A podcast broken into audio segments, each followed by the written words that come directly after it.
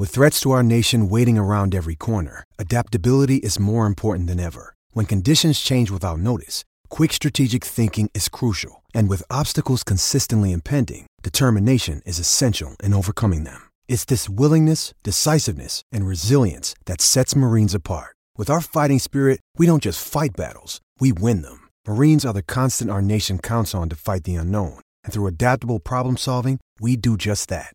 Learn more at marines.com.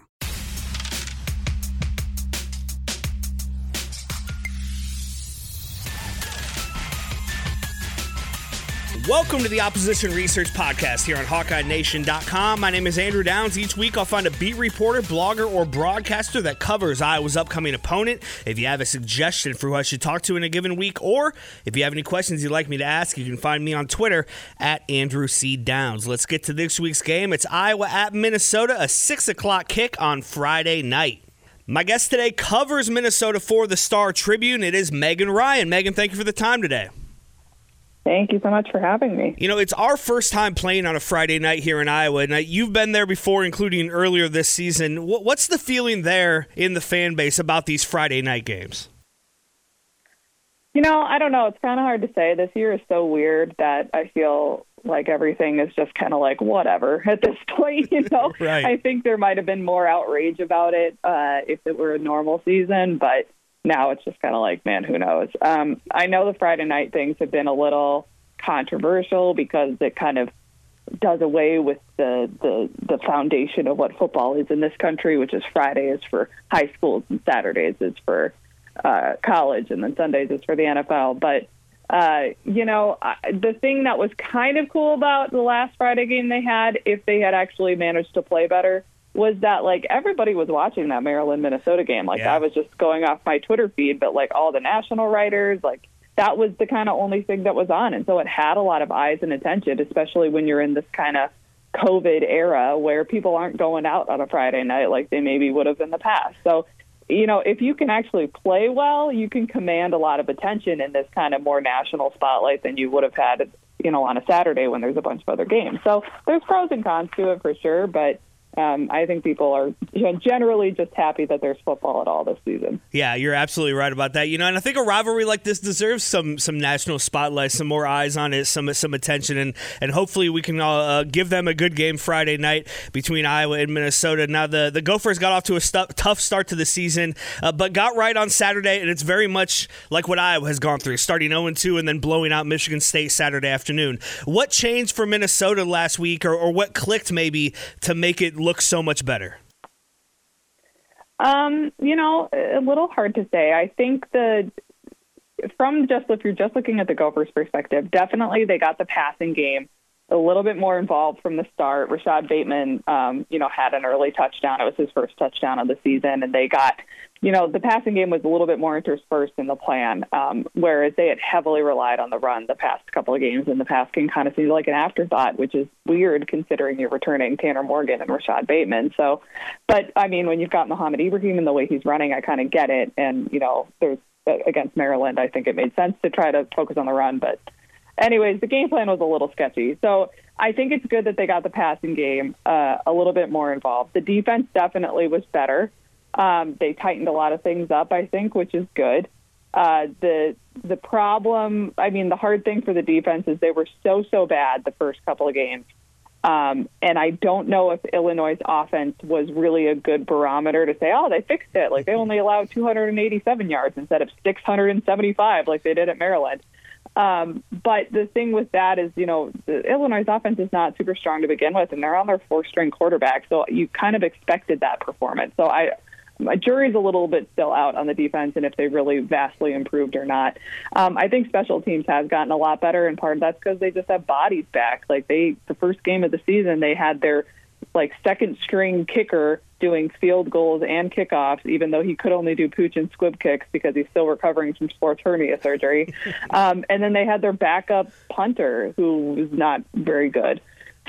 God bless them. Sorry about that. But uh, so now they have their kickoff guy back. They have their field goal guy back. They have their punter back. So yeah, they haven't played. You know, I think the last game was their first one where they actually all made an appearance at the same time. So we'll see, you know, how they improve this week. But there are definitely signs pointing upward, but it is hard to say because I do think the difference with with Iowa and Minnesota, even though Iowa's got a different, you know, this, or the same record, is that Iowa's had a lot closer games um, and played maybe a little bit better caliber of, of opponent.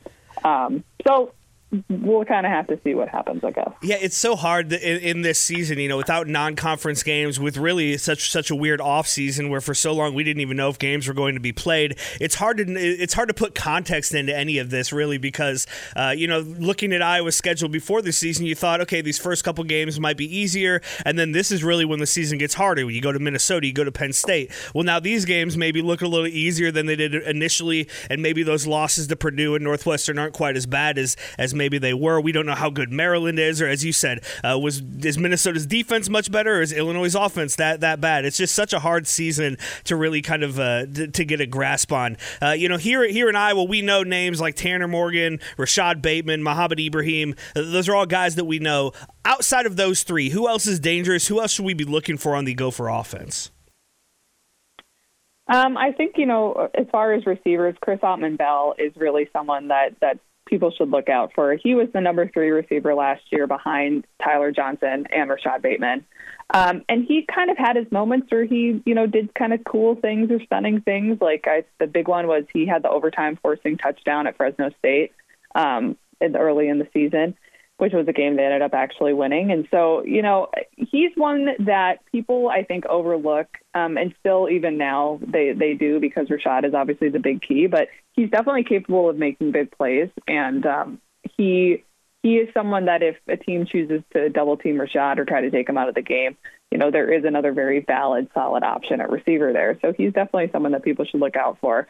Um, and then I think, you know, the thing with the run game, I mean, Mo has been so dominant, but he has some guys behind him that are pretty good. Um, and Trayson Potts actually was the, the, the number two running back, and he scored his first touchdown last game at Illinois. Um, and he was looking very good, but he came out of that game with an injury.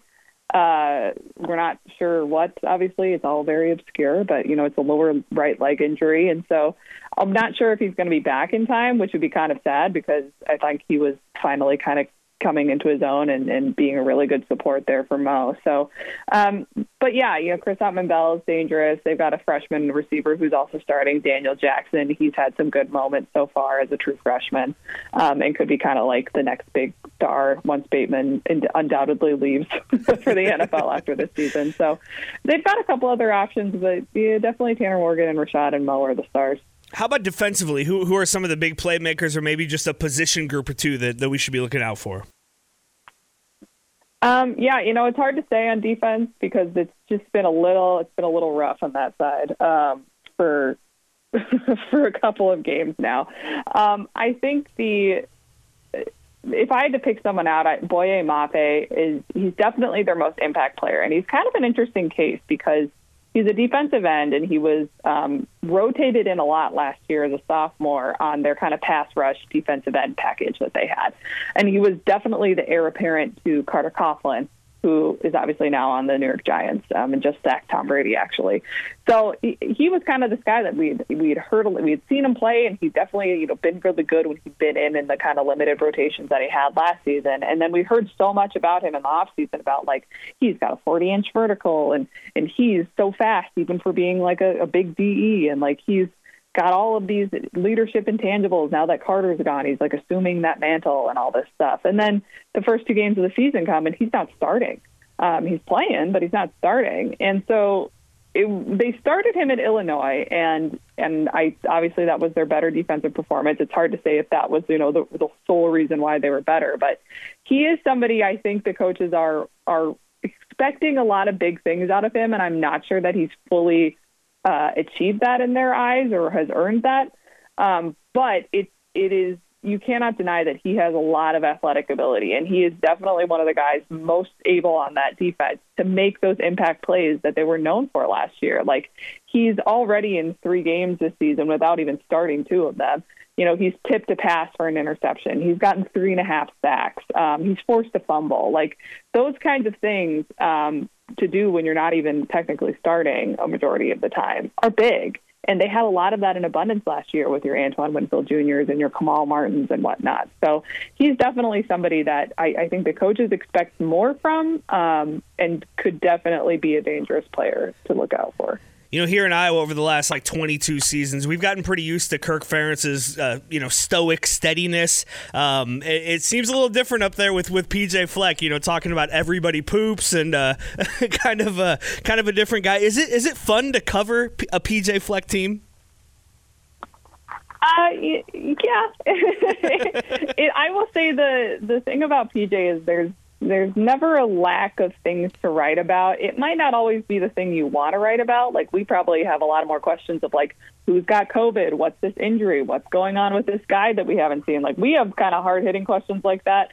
Um, and he might not always answer those, and you might not be able to write as much as you want about that stuff, but he will certainly supplement you with kind of outrageous things or interesting things or silly things, um, which has its merits too. I mean, I think he is a guy that fully understands a couple of things about college football. One is that his main audience is to 17 to 22, 23 year old kids, right? Like that's the those are the guys that he is trying to, to connect to and motivate and inspire. And he does that. I think we've kind of seen that in recruiting battles, and we've seen that in, on the field. He's got a way of getting getting to them. Um, so he's very good at that. And then I think he also understands that this is an entertainment business you know, in the end of the day, like they're out there to to to put on a show for people. And so he's very good about, you know, inspiring fans and getting them excited about things and, you know, making it fun. So yeah, I, that part of that, that that is all great sometimes. I do wish that they're a little more transparent about other things, but at least they give me some fun stuff to, to play with every now and then. This is a, a, fun rivalry. Obviously, Floyd of Rosedale, the you know who hates Iowa chant, all this stuff, uh, and and there've been close games, but for whatever reason, Iowa has come out on top each of the last five games. How big of a game is this kind of uh, as a for a program for the fan base? Uh, how badly do they want to beat Iowa? Well, the fan base wants it a lot. Um, and that hasn't changed for, for several years, right? The, the two games on the schedule every year that matter the most to Gophers fans are Wisconsin and Iowa. Um, and I mean, this was a sentiment that I heard a lot last season was that if you lose those two games, it almost doesn't matter how good the rest of your season was because yep. those are the two games that matter. And I think that was a real sticking point about last season. Like, I don't think anybody's denying that 11 and 2 is a great year. Going on a 9 and 0 run to start the season is great. Going to the Outback Bowl, like a New Year's Day bowl that was in sunny Tampa, and everybody, all the snowy Minnesotans got to travel down to Florida. Like that was all great. I think people enjoy that. But it is a huge sore spot that the two games that they lost that kept them from the Rose Bowl and the Big Ten championship, or even the the CFP potentially, were those two rivalry games. Um, that is hard for a lot of Minnesotans to understand, and so I think that they are the fan base is really wanting this kind of revenge win or just any kind of dominance over these border rivals that they have you know been on the losing side more recently in in in, in the past than they have been on the winning side. I think for the program it's it's you know they're funny because they like all sports teams they try to pretend like they don't have a human emotion. So they're like oh it's just like any other game. Yep just you know go trying to go 1 and 0 this week. And it's like but is it really like I, I, they can say that all they want, but I am absolutely sure that these players are miffed about last year mm. because you cannot be a nine and zero oh team and go down to Iowa and lose like that and not be upset that that happened and that that took away all your chances at, at you know these things that you really wanted and that were so close and like literally in your grasp. You just had to win and it was yours. Um, so I know that they're upset about it, and I've even seen a couple of them on Instagram, like you know, even though they might say in the press like, "Oh yeah, it doesn't matter," but then on Instagram they're like, "It's rivalry week, like nobody forgets disrespect." Blah. So they they want it. I know they do. Um, so it's going to be. I think it's going to be a good game for that because there's definitely some extra motivation on these Gopher sides to, to right that wrong from last year.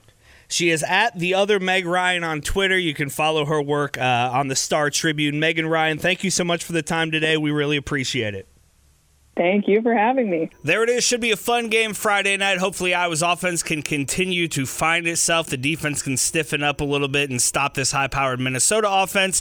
And Iowa can get back to 500 on the season, 2 and 2. Join Joe Schmelka and myself Thursday evenings uh, from 7 to 8 o'clock. It's the Hawkeye Nation radio show on KXNO. Keep up with everything Hawkeye Sports on HawkeyeNation.com. Thanks for listening and go Hawks.